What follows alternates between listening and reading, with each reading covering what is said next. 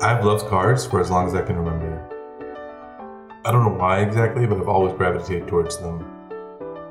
I'm often seen holding toy cars in my hands in baby pictures. I remember making engine noises and pretending to drift around the house as a kid. You know, who am I kidding? I still do this. I don't like to really put labels on things, but I guess I would consider myself a car enthusiast. The many people in my life already know this, but I can endlessly talk about cars and that's why I started this podcast. As the years have gone by, I've learned that even the most mundane things have a great story to them. This podcast will be exploring those stories. You don't have to like cars to enjoy this podcast, you just have to like learning random things. You never know, it might come in handy one day. Welcome to Beyond Four Wheels, and I'm Zan Sayed.